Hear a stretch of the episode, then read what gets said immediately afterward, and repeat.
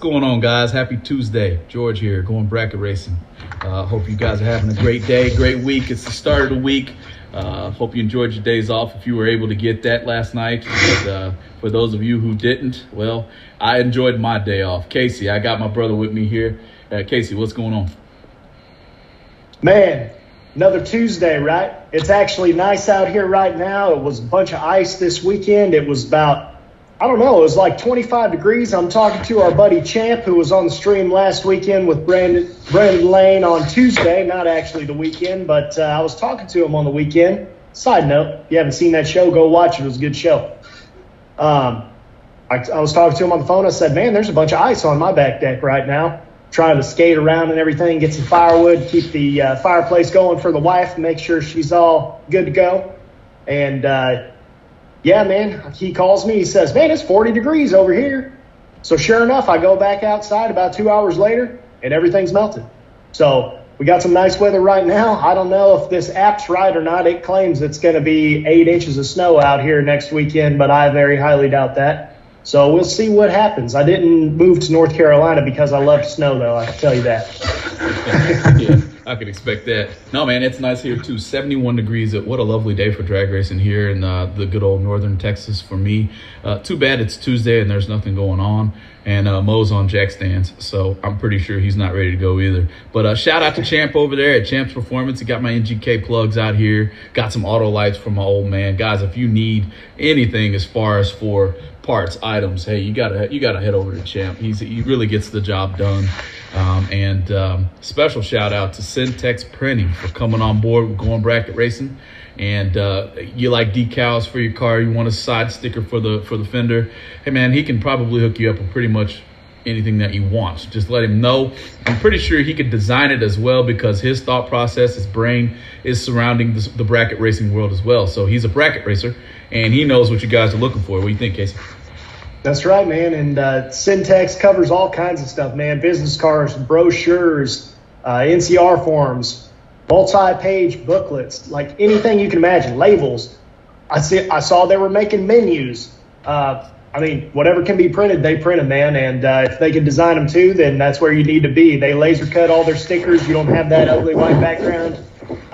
Everything looks good. So you see those nice Going Bracket Racing stickers? Guess what? He's hooking us up with some of them, and we'll send some out to y'all. So if you guys want to send us your address, we'll get some over to you. Man, I heard that, man. So, no, today's guest, guys, and this is, of course, the Winter Series episode number 4.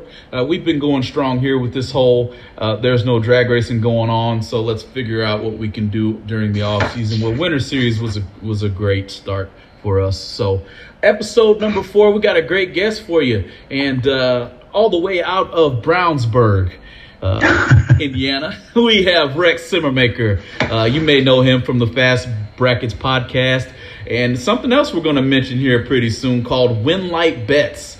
I know you may not have heard of it, you may have, but you're going to learn a lot about it here today. Rex, how's it going, buddy?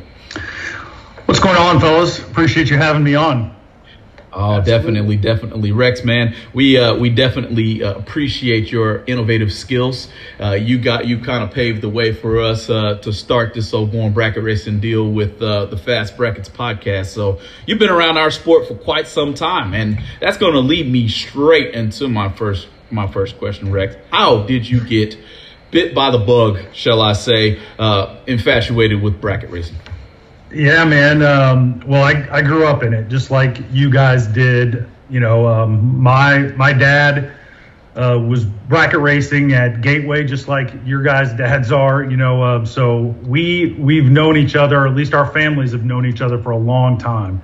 And so, you know, I am lucky enough to drive, you know, the car that my dad bought before I was born.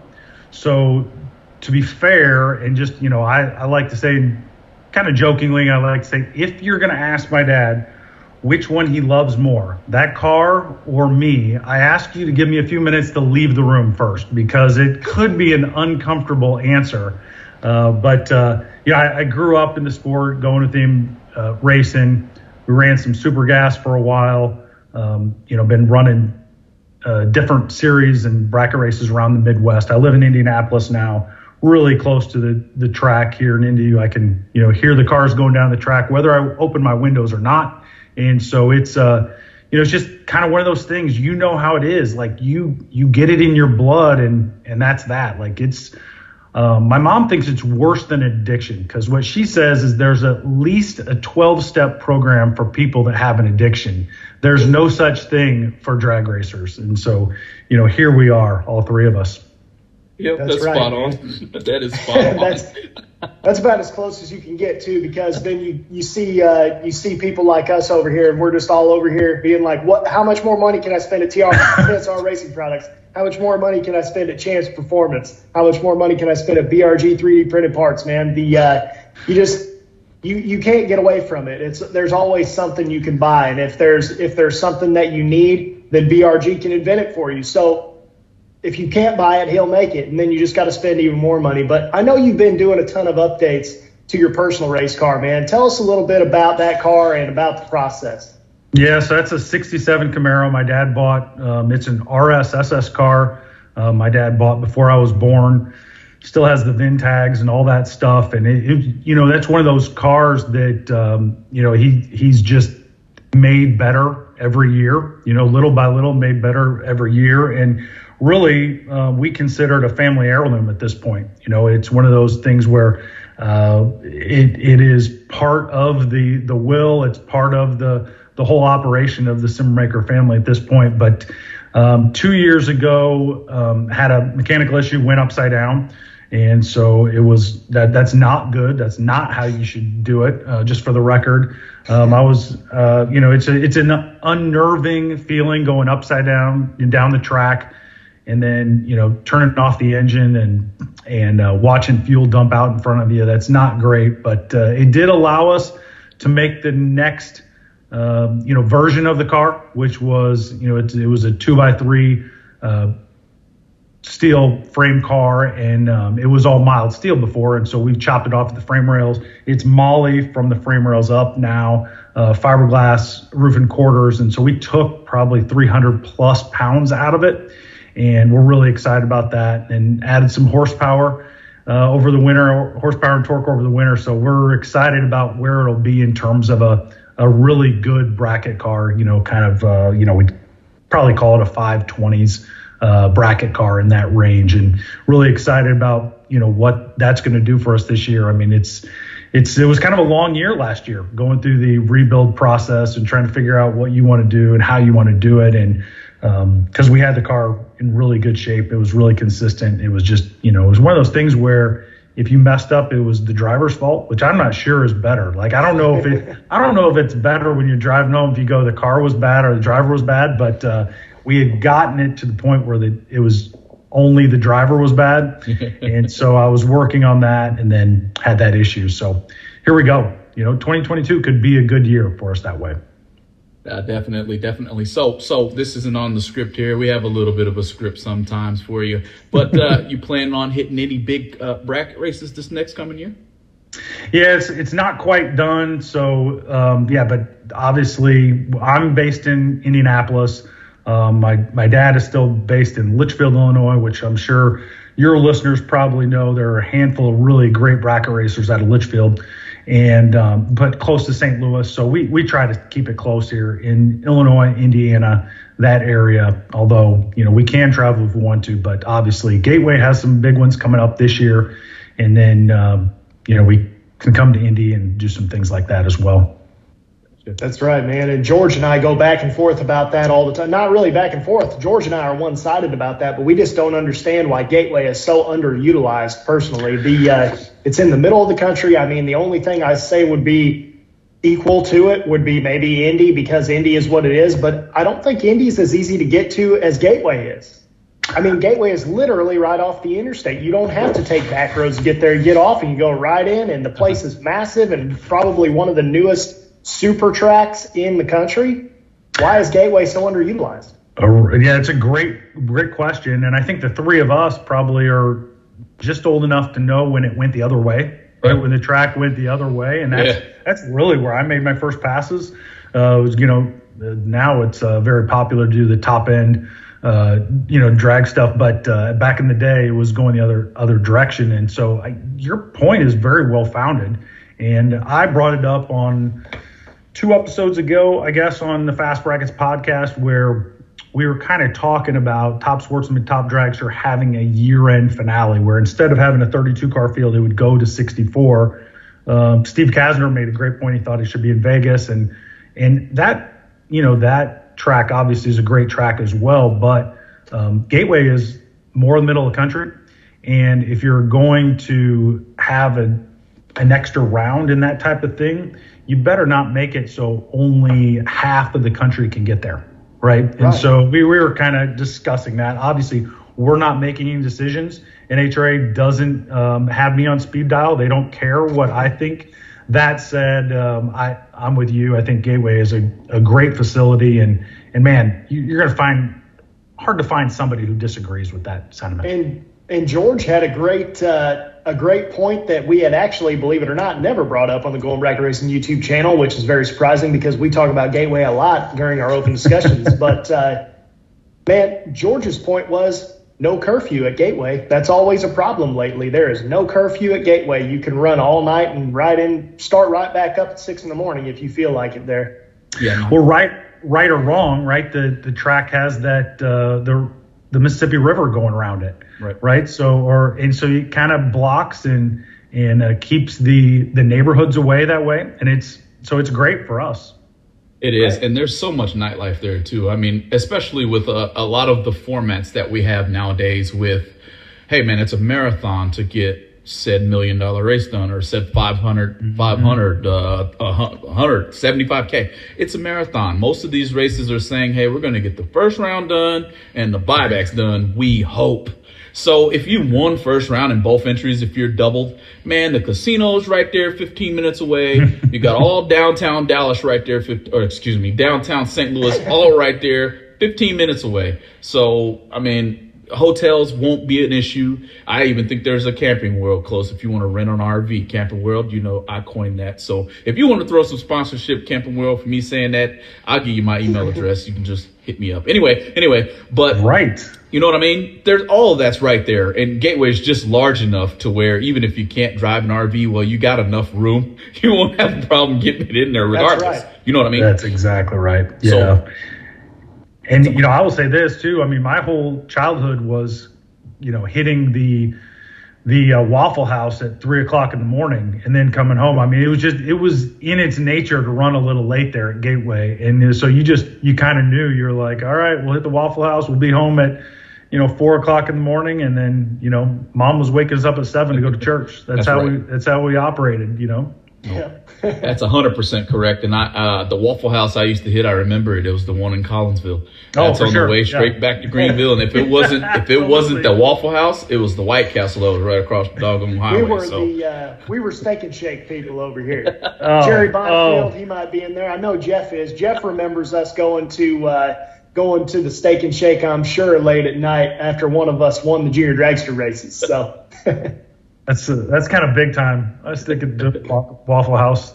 Well, hey, guys, I'll tell you what, guys. We got more for you coming right up. We're going to take a quick break right here and get some words from our wonderful sponsors there. Be right back to you. BRG Motorsports 3D printed racing parts are able to provide you with whatever you desire to enhance your drag racing operation. Items like safety belt magnets, nitrous bottle holder, and even quick release delay box mounts are able to be obtained from BRG Motorsports 3D printed racing parts.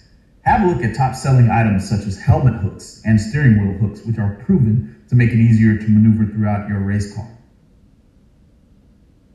You can contact BRG Motorsports 3D printed racing parts at telephone number 765-729-1177.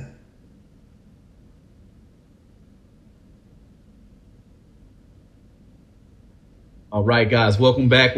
Thanks over to BRG, as we mentioned before. If you got something that you need, I seen the other day, I think he came out with a mounting system for the K&R wiring kit, the heavy duty. And I wouldn't tell you, it took me a while to figure out what to do with Mo on how to get that mounting kit put up there or that wiring kit put up there. Well, Mr. Brian Garrett, BRG, has created a easy-to-use wiring harness, was what I would call it. It holds that bad boy up there. All you got to do is tell him what size of pipe you got sitting up there, and he can get you something squared up. So certainly thank you very much, Mr. BRG, for being part of the Going Bracket Racing YouTube channel. But Rex, as we keep moving on, man, and the next question I have for you down on this list here is, as we begin to move into 22 and the season for us here in Texas is seemingly a month away, right at a month away, starting at the end of February here. So where do you see bracket racing heading in the future? Do you think we're going to continue to grow at the pace that we have with the insane money races that we've been having? Or do you think more competitors are going to keep showing up every day, keeping that thing basically fed? Where do you think we're headed? Well, it doesn't feel like we're slowing down, does it? I mean, what do we have, 700 cars down in Bradenton over New Year's? I mean, that's yeah. That doesn't feel like things are slowing down at all. Now, you know, the economy always plays a part of that, I would, you know, would say. I mean, the things can change pretty quickly. But at this point, I mean, I think bracket racing is probably as healthy as it's been in a long, long time. And so I think what we're going to probably find is there's going to be some, you know, this is just my best guess. I think there's going to be some middle ground, right? Not everybody's going to want to run for $1 million. Not everybody can, you know, take the mortgage payment that month and bet it. But there's going to be some middle ground somewhere where it's, you know, whether it's 25,000 win, 50,000, 100, I don't know what it is. I mean, I don't know what the number is, but I think people will find that sweet spot and, you know, continue to do what they love because, I mean, let's be honest. I mean, tomorrow's promised to nobody. And we, if this is what we do, let's get to it. I mean, there's no real reason to not be doing what we want to do. So in my opinion, I feel like it's as strong as probably it's been in a long, long time. You have really good promoters out there. The promoters are figuring out how exactly to gain and retain customers. And those that don't, and I've said this about the drag racing world for a long time. I've said it's hard to be a shysters in this world because people sniff you out pretty quick. And it while it's a big sport in terms of worldwide popularity, it's a small universe, I would say, and your reputation gets around. So, you know, I wouldn't be able to do what I do. You guys wouldn't be able to do what you do if it wasn't for your reputation. So, in my opinion, it's life is good for the bracket racer right now. Definitely, man. And that's kind of going off what you were saying earlier is some of these races isn't even it's not even necessarily a month's mortgage payment. It might be 6 months mortgage payment. Right. You know, like right. There's a race that Jake Hodge actually throws called the Working Man's 10 Grand out by you over at the old ET Raceway. I don't know what it's called now, maybe Wagler or something. It seems like I've been there. Yep. Yeah, we used to run there quite a bit. And once you start smelling the turkeys, if they're still across the street, by the way, you're going to pick up just a little bit in case anybody's going to Jake's race this year. Just keep that in mind. You start smelling that, you think I'm crazy, but you're going to pick up about 5 or 6 little numbers, I'm telling you. There's no doubt. And that's such a great track. I hope they have more races there this year and the next year because that track is Wagler now is just such a great little track. And Jake did a nice job with his working man there as well. Definitely. Just something that's affordable and you can still win good money for the working man. You know, I mean, if I can get 10 grand, I mean, that's going to pay my mortgage payment for the majority of the year. You know what I mean? That's right. So, yeah. So I think from that standpoint, I mean, I think there's a lot of good opportunities to race and to race whatever your budget is and, you know, still make it fun. Right. Definitely. So, man, let's talk about your new endeavor here with WinLite Bets. I guess let's give the Going Bracket Racing YouTube channel viewers the rundown on what exactly WinLite Bets is and what your thought process was behind creating it. Yeah, so thanks for asking. So WinLite Bets is really bringing the sport of drag racing to the legalized gaming world and legalized gambling to drag racing. So right now we all know that from time to time, people might place a wager on a drag race on occasion from time to time, and what the gaming world is looking for new sports to bet on. So it's a perfect merger. I mean, I'll give you a little bit of history. About 3 years ago, or prior to 3 years ago, so let's call it 4 years ago, the U.S. government said you can't gamble anywhere except Vegas, essentially in Atlantic City, right? And then about 3 years ago, the federal government said, you know what, we want out of that business. Like, that's really, why should we just make it only two cities? You guys can gamble or on the rivers, right? So why should we do just we want to be out of that business. So what they did was 3 years ago, they said every state can decide for themselves whether they want legalized sports betting. And so from that standpoint, then it opened up the floodgates, so to speak. So today there are 30 states that are legal to do sports betting in. 33 are legal, I should say. 30 are operational, 3 are in process. They've approved it, but they're in process of getting opening. And then there are another 12 that have deals in Congress, in their state Congress, trying to get those approved.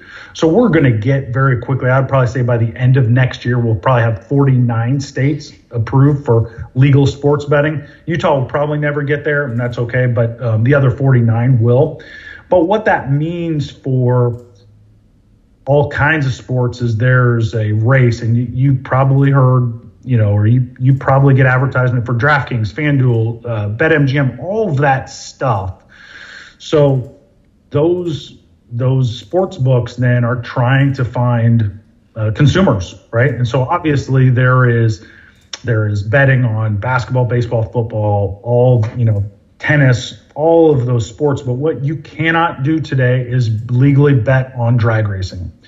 And so for the NHRA's part, they've always said, hey, we don't want that in our sport. And I understand why they have said that in the past. I do. I think there is a changing of a thought from that standpoint, just because it's legal everywhere now. I mean, you're talking about people that are turning 21 now that have, you know, since they've graduated high school, it's been legal. So there is kind of a change in the mentality. I am not personally a gambler at all. Like, I'm really not. I'll put a few bucks on something that I have my hand in. Obviously, drag racing in and of itself is gambling. You know, we're talking about, you know, loading up half our net worth into a metal box, hauling it across the country, paying an entry fee, trying to win some money. That is gambling. There's no doubt about it. That said, other than that, I'm not really a gambler. I was a banker for 20 plus years. And so from that standpoint, it's not really in my nature to gamble. What it is in my nature is to protect the things I love. And so what happened to me was about, and I'll say this, 10 years ago, I was running a series, the NHRA Unleashed.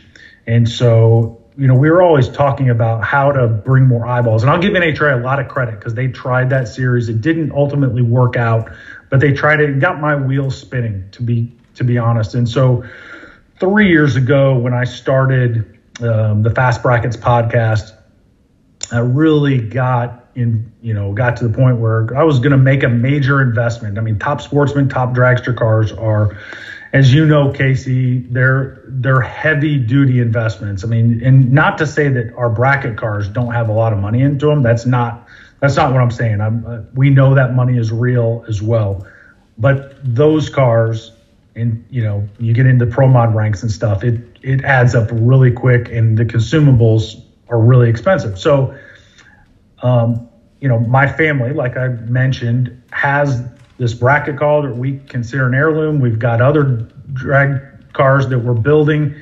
And I really got to thinking, is this something that I'm going to be able to give to my nephews when it's all said and done? And so the thought process really came about, how do we make our sport better? How do we make it have some longevity? And so when I read a lot, so when I read that, you know, they were having legalized sports betting, it made a lot of sense to me. So about this time last year, I took a buyout from the bank I was working with, And I've spent the last year 100% full-time working on WinLite Bets to bring drag racing to the legalized gaming world and the legalized gaming world to drag racing. And from that standpoint, it is really, I believe, and I can believe this can just is a real benefit to the sport, because the amount of cash that can be injected into the sport is really pretty substantial. And when we talk about things that we want to change in our sport or we want to improve, usually it comes down to, well, we should just write the check. Like, where's the money for that, right? That's always the answer. I know in bracket racing, we talk a lot about should the winner get the majority of the cut, or should we get a lot of round money, and should the winner take a little bit of a haircut, right? Because there's only so much X dollars. Now, if we change that scenario entirely and there were 30,000 people buying tickets to watch a bracket race, well, now you get round money and you get big money up top. I mean, that's how that would work. And so the question is, how do you get people in the stands? And every sport is trying to get more and more interactive. That's what we're trying to do. Every sport, baseball, basketball, football, everything about what those associations do is try to become more interactive. And there is no better way to interact with the sport that you're watching than to have your whole cold, hard cash on the line. There's no way to get more interactive than that. You are paying attention. You know, if you're passing by and you're like, okay, the million's on, okay, that's fun to watch. If you've got money on the line, you're watching that rate. I mean, there's right. Nothing else that is detracting you at that point. And so we know that. We know that, for instance, the NFL, they take bets on about 13% of every person that walks through an NFL stadium bets on the game. They know that. That's the data that they have out there. So I would ask you guys know drag racers, you know drag racing fans, what do you think is more likely? You think that percentage is higher or lower in the drag racing fandom? I mean, I would say it's higher. I mean, the cool part about drag racing is that we had Mark and Joanne with Motor Mania on a couple episodes ago. And I mean, at any given time, they'll have people watching in foreign countries and stuff too. They might have 10 or 20,000 people watching any given race, and they might have three races going on at once. I mean, what's better for somebody? And the thing is it inevitably gets them addicted to our sport, and that's what's important. Absolutely. We have, you know, there's a lot of data, and you guys have friends that are not drag racers. I have friends that aren't drag racers. They will bet on the NASCAR races. They don't have any attachment to NASCAR. They don't have any, you know, desire to watch a NASCAR race, but it's Sunday afternoon and they've got a few bucks in their account, so they're putting money on the event and watching it until their guy wrecks, and then he's out, and he's like, okay, I guess I'll go do something on the honey-do list for the rest of the afternoon, right? That's how they operate. So what I really love about this is the ability to draw ancillary eyeballs. And from that standpoint, I think it's, you know, you don't have to be a huge gambler to know that, hey, this might be fun if I put a couple bucks on the race and then see what happens. And it's quick. That's the other thing. So NASCAR has really struggled with figuring out how to bet correctly, I would say, you know, how to place bets, because their events are long, and it's, you know, if you bet money on a driver that wrecks in lap 3, well, that's no fun for you anymore, right? You're ready to turn it off. That's not the way we work, obviously. Like, you can bet, and you can bet again in another 45 seconds because there's another pair going down the track. Now, here's a sorry to cut you off, but there's a question in the chat that I know you're going to want to address here. Mm-hmm. So Troy Abercrombie's saying, how are you going to set the lines on 700 entries at mega races when you don't necessarily know the matchups until right before they stage? It's a great question. Appreciate it. So there's going to be steps to this process, right? There's phase 1, there's phase 2, there's phase 3. The first phase is what's called pari-mutuel betting. So it's much like a horse horse track betting. So they're, you know, let's call it 10 or 12 horses that go off. Everybody places their bets on the horse that they would want to bet on. And the people who bet on the winning horse, or in this case, the winning driver, then those, the number of people that bet on that would split all the handle. And so, for instance, let's think about a big dollar bracket race. Let's say it gets to the split. Right now we have 15 cars, 16 cars, or whatever. Now you can do that. That acts just like a horse race from that standpoint. It takes a little time to get to the winner, right? The horse race goes and it's done right there. But what we could do is, let's call a 16 car race. You can do one event at 16 cars. And when we get to the next round, we're going to have a whole nother event that only has 8 cars in it. And then when we get to the semifinals, we're going to have a whole event that only has 3 or 4 cars.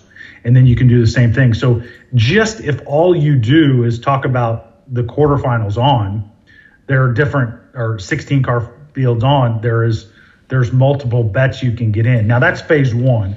There's also what's called peer-to-peer betting, which is probably what most of us are familiar with, right? Especially if you're watching on Motor Mania or whatever, you can see it. People are like, hey, I got $30 on this car, right? And somebody's going to take it. Right.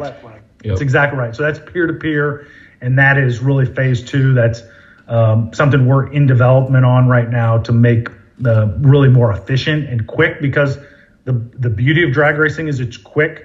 The downside from a developer side is it's quick. The next one's up. And so, yes, we're working on that. That's peer-to-peer. And then once you have real data, and this might only work, it's probably not day one, but it's later in the process. Once we have more and more data on and Casey, we're going to, we have data on you and we go, oh, well, your average reaction time is this. Your average deviation from your dial-in is this. Now we'll be able to set lines. So the question is really valid, and it's something we put a lot of time into in order to get right and make sure that it works for the entire sport. I like it, and certainly a good question, guys. If you got any more questions like that, go ahead and keep bringing them our way. We'll do the best that we can to get those questions out in the open. Certainly a great question there, Troy. But as we move forward here, now I know there's a platform, guys. We're sitting here talking about a platform, and I kind of want to highlight the app because I saw it. It does look pretty neat. I don't quite know how to work it now, but I'm a geek, as Kasey would call me. It ain't gonna take me but 5 minutes to figure it out. Okay, so how's that app work? And then how do you bet? I heard you mention there's maybe some type of a pool or a holding system, almost similar. What I would think to is like a PayPal almost, where you've uploaded money into this type of system, and then you can kind of peer-to-peer back and forth. Yeah, so I mentioned earlier that I'm not a gambler, right? I'm really not. I'm not a tech person either. So, I mean, here we are talking about someone who developed a business around a tech application for gambling, and I do neither of those. So I'm going to do the best I can do, which is tell you that I've spent the last year working with app developers, learning that the code for an Android has to be completely different than the code for the iPhone, right? The iOS is completely different. And code for the iPhone 12 is completely different from the iPhone 10. So there's all these different things that I've just had a tremendous education on. But ultimately, let me say this. If you go to the WinLite Bets Facebook page right now, if you like it, if you do that, then we'll have some live streams and we'll have some ability for you to download the app and mess around with it. But ultimately the way it works is it's going to work just like any other major sports betting app that you know or use out there. So we've spent a lot of time making it look, feel, operate just like all those. So you will link your bank account to it. So you'll have a WinLite wallet. And then from that standpoint, then you can search by track. So you can go by, all right, listen, I only want to bet on races that are at Worldwide Technology Raceway, right? You You guys baited me into saying that. I said it. So you only want to bet on those events. Okay, well, then you can search by that. You only want to search by association. Okay, well, you can do that. You can say, all right, I know this class. All right, I'm going to bet on that. Or I'm only going to bet, on certain events or whatever it might be. So you can search by that. Then you'll have the class breakdown. You can go, and then once the ladder's set, then we'll have the ladder on the app, and then you can look right at the ladder.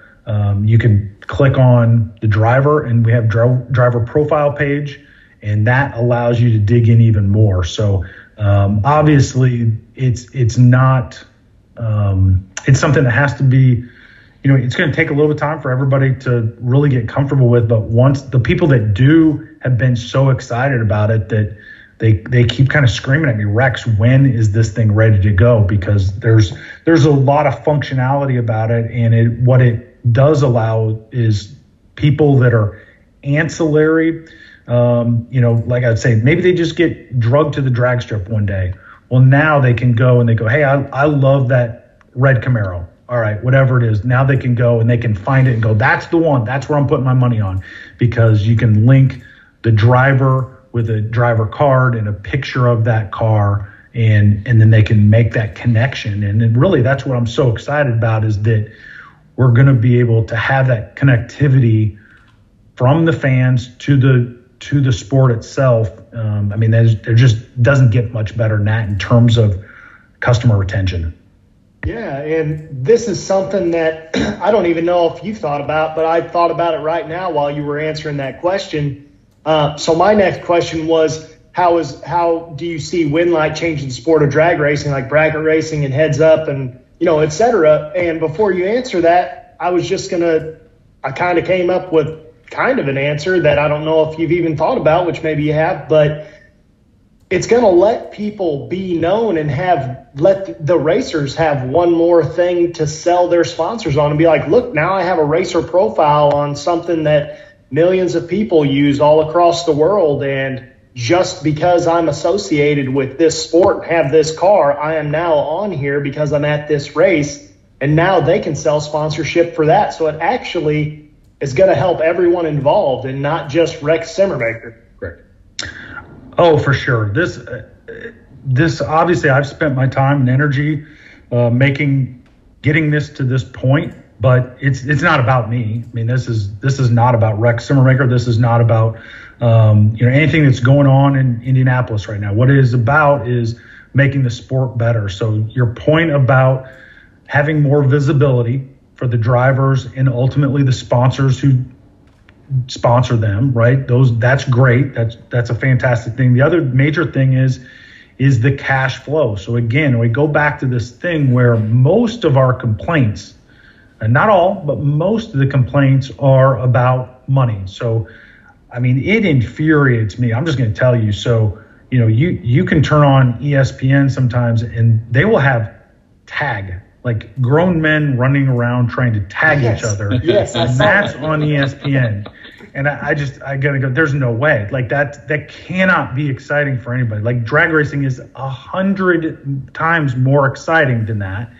But it doesn't have the cash to invest in. So and additionally, another example is, if you go to an NFL stadium, every time you step in that stadium, they have upgraded it in some way. I mean, it almost looks like, some places look like 5-star hotels. I mean, they are really high. That's not the way our drag strips look today. And part of it is they've been able to do that through TV contracts and through gaming revenue and marketing revenue. So, this is going to allow, I mean, the cash flow model really says three things. It says that there's a percent that goes back to the tracks, for the handle. The handle is how much is bet on a individual event, right? So there's a percent of the handle that goes back to the track. There's a percent handle that goes back to the association.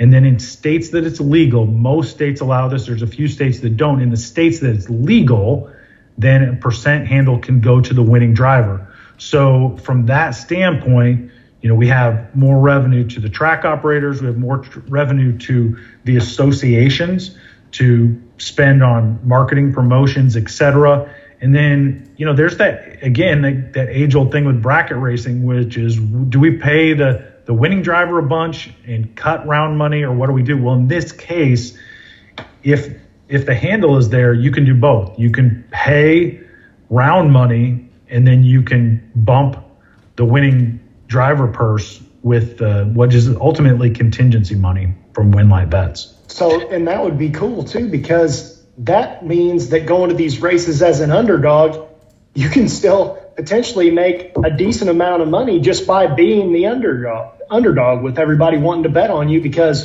who are you going to bet on, Troy Williams Jr. or this guy to make the most money? You know?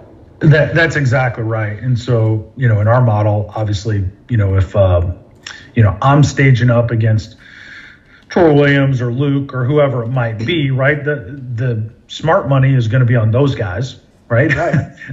That said, things happen, you know, like, on occasion, right, I get pretty good behind the wheel. And so, you know, and things happen in the other lane. So, you know, you might go, well, of course, Luke is probably going to win, of course, but it's worth some money to try to do 10X on it this time, right? And so, well, okay.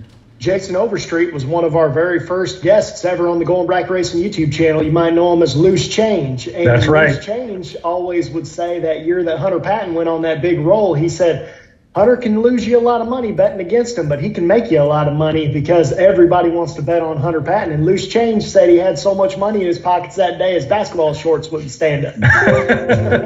No, definitely. Right. And here's a pretty good question here out of Jim Balkert. I just put on the stream there, but it says, does everyone want their profile and stats public? And I'm sure that particular question is going to take a little bit of trial and error. Me personally, you can make it public. I kind of take my cue from exactly what Casey says, that I can then use that to my advantage when it comes to me going to my local grocery store or anywhere and saying, hey, here are my stats, this is my win percentage, this is my loss percentage, here's my average reaction time, stuff like that. So what do you think about that? As I figure we may see you're going to see a few more questions like that. That's why I chose this one. Sure. And I mean, I think that's valid in its own way, right? If you want to keep that data to yourself. That said, every major sport, that data is out there for the other team. I mean, in the NFL, every ounce of film is there for the other team to scout. The data is there to scout. NBA, you know, they break, in the NBA, they break the court down into 1-foot increments, and they can tell you how many times you hit each spot on the floor after the game. The other team can tell you that, right? They know all that data. So I understand that argument, and I mean, that's something that we will have to address, and I don't know exactly what the answer is, but what I will tell you is that in every other sport, that data is already out there. And so, you know, as a driver, it's probably something we're going to have to deal with, right? Right. And I would probably use it as an advantage. Personally, I mean, this is not Rex Simmermaker, the owner of WinLite Bets. This is just Rex Simmermaker, the driver. Like, I would just use it to my advantage. I'd go, well, listen, I know I was bad last weekend. It's fine, but I'm going to be better this weekend. Yep, that's kind of where I sit too, Rex. This is exactly where I sit, as a matter of fact. But, guys, hopefully you're enjoying the show. I'm seeing a lot of good feedback in the chat. We're polling here to see if you guys had ever heard of WinLite Bets. Thank you for all the clicks. Keep them coming. That way we can have a little bit more information. At the same time, I did link WinLite Bets' Facebook page to this stream. So make sure you click on that, give it a follow, because I promise you there's going to be a lot more information coming out as far as for the app drop date, as far as for some of the things you guys are going to have questions on. Certainly give WinLite Bets a follow. But hang in there, guys. We'll be right back. TSR Racing Products has everything you need to make your Powerglide, Turbo 350, Turbo 400, and 727 transmissions the best they can be on the street or at the track. With exceptional products, customer service, and over 30 years of experience, TSR Racing Products is always available to help their customers with any of their transmission needs. In-house machining ensures you only receive the best products from TSR Racing. Visit TSR Racing Products at tsr-racing.com or give them a call at 800-394-5889.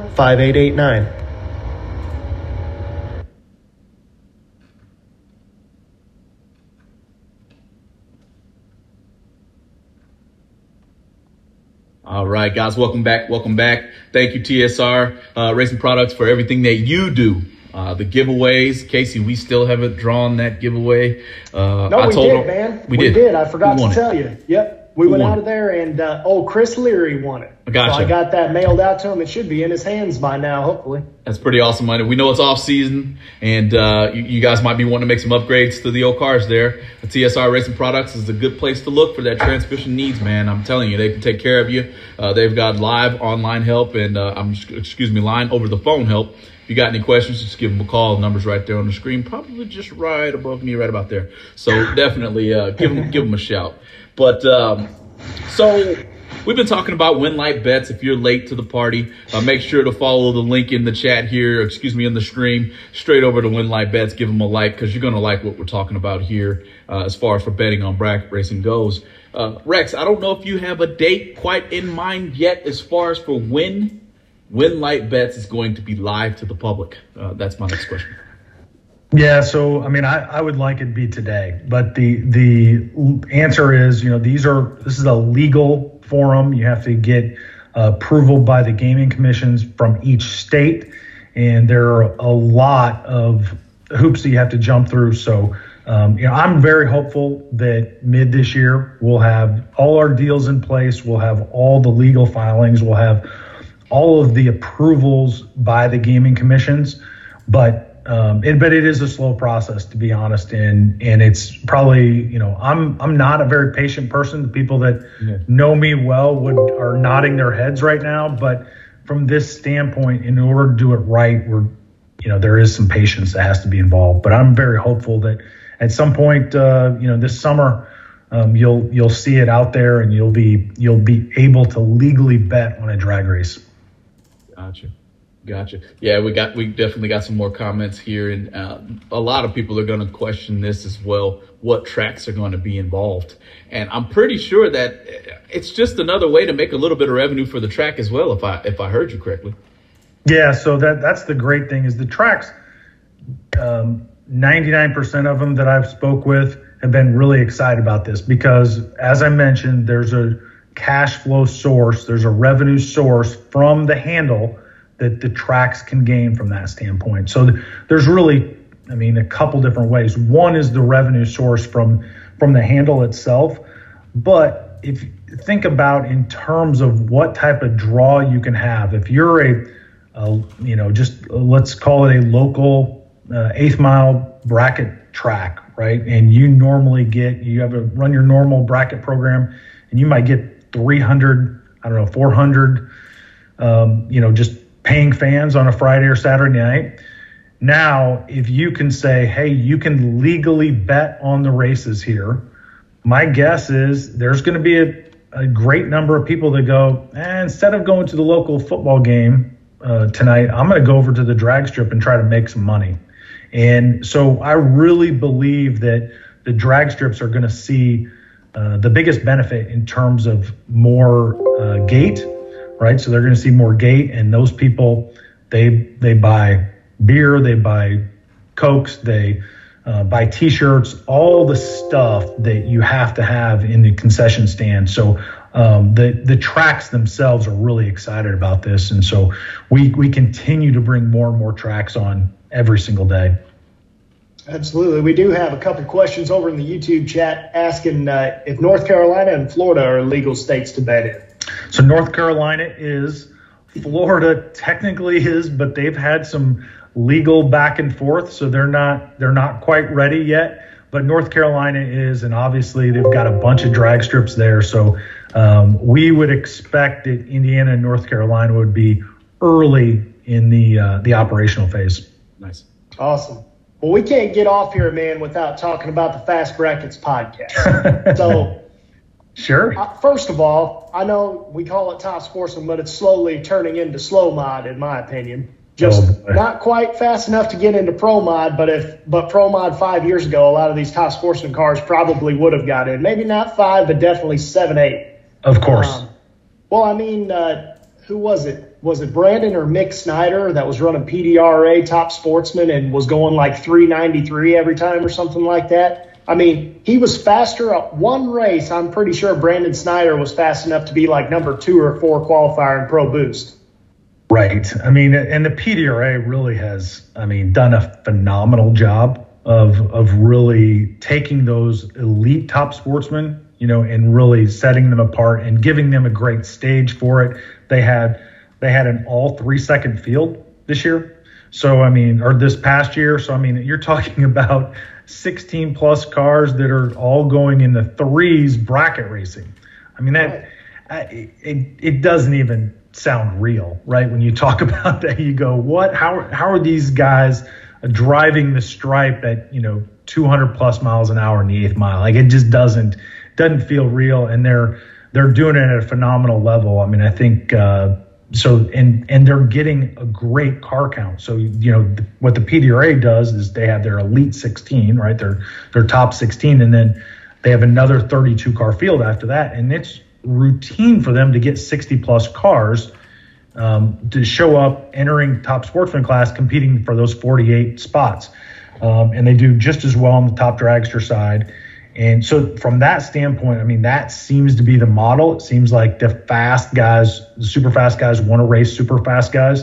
So the NHRA, I think, is addressing that in some way. I don't know exactly what they're going to do. And, you know, they're rightfully so. They're slow to make major changes. So, you know, we'll see how all that shakes out. But right now, that PDRA model is, I mean, obviously working, and it's a fantastic show on top of that. But I mean, so we got an excellent question here from top dragster champion Al Peevler said, or kind of a comment here. He says, I would like to see quick style races at some big dollar races, maybe 16 cars at 16 cars into the field, and the winner falls into the 5th round. What are your thoughts on that real quick? And I know basically it's along the same lines, and it's off topic a little bit, but me and Casey have talked about this, I don't know how many times now, to where we have a bottom bulb or a no box class that falls into, why not do what you just said and have a fast cars who like to race other fast cars? Yeah, and not necessarily a totally different race either. Just right. This is the quick 16. Right. Dragsters and or cars, the quickest 16 cars. You're over here now, so now we got another show. And you fall in just like no box falls in. Doesn't seem like there's much of a downside, does there? Right. I mean, it seems like that would be pretty simple to implement. It seems like that would be a pretty decent show, obviously. Now, you know, I know the show isn't necessarily the thing at a big money bracket race, but that said, it would be for the people that do show up, or, you know, they're not racing at the time. I mean, that always brings people to the fence line.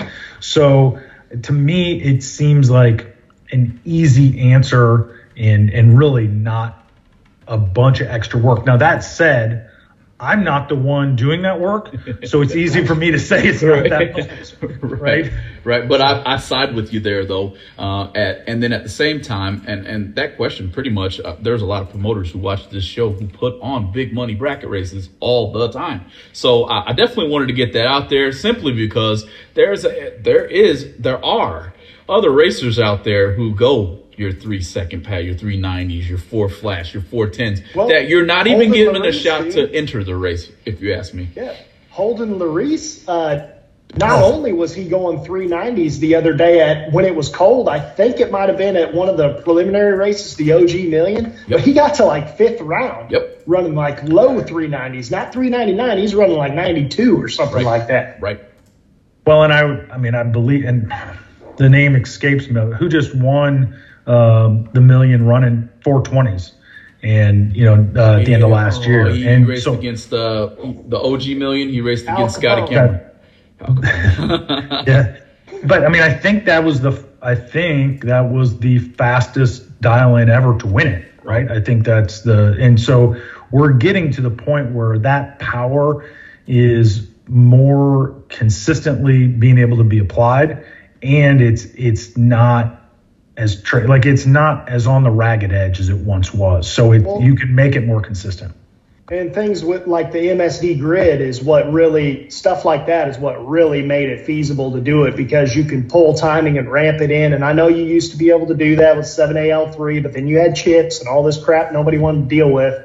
And but the grid, man, is just makes it so much easier to profile everything and make it possible. Holding the Reese, how fast do you really think he could go? If he wanted to, he could probably go 360s, don't you think? I think so.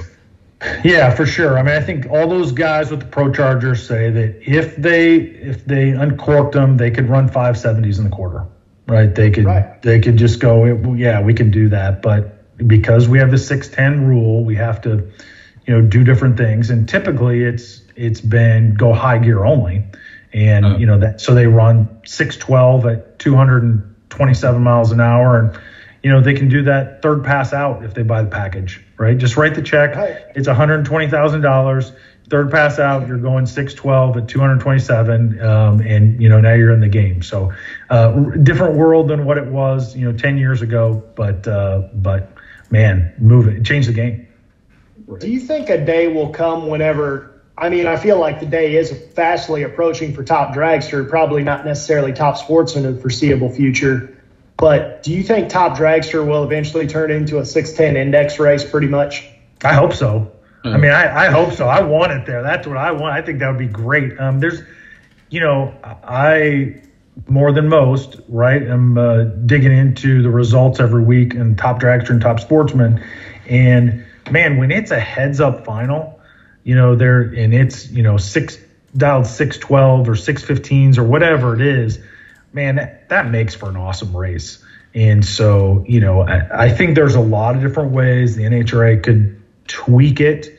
And I'm not saying I have all the answers. I know they could tweak it a handful of different ways and make it a little bit better for the competitor, I would say. But yeah, those, I think that's great. I would love it if that was the case. I mean, now, trust me, I know there's a lot of guys out there running 660s in dragster that, you know, don't want to hear me say that, and they, you know, and they rightfully so should have a chance to compete too. But it's coming, so if it just stays the course, that's where we're going, right?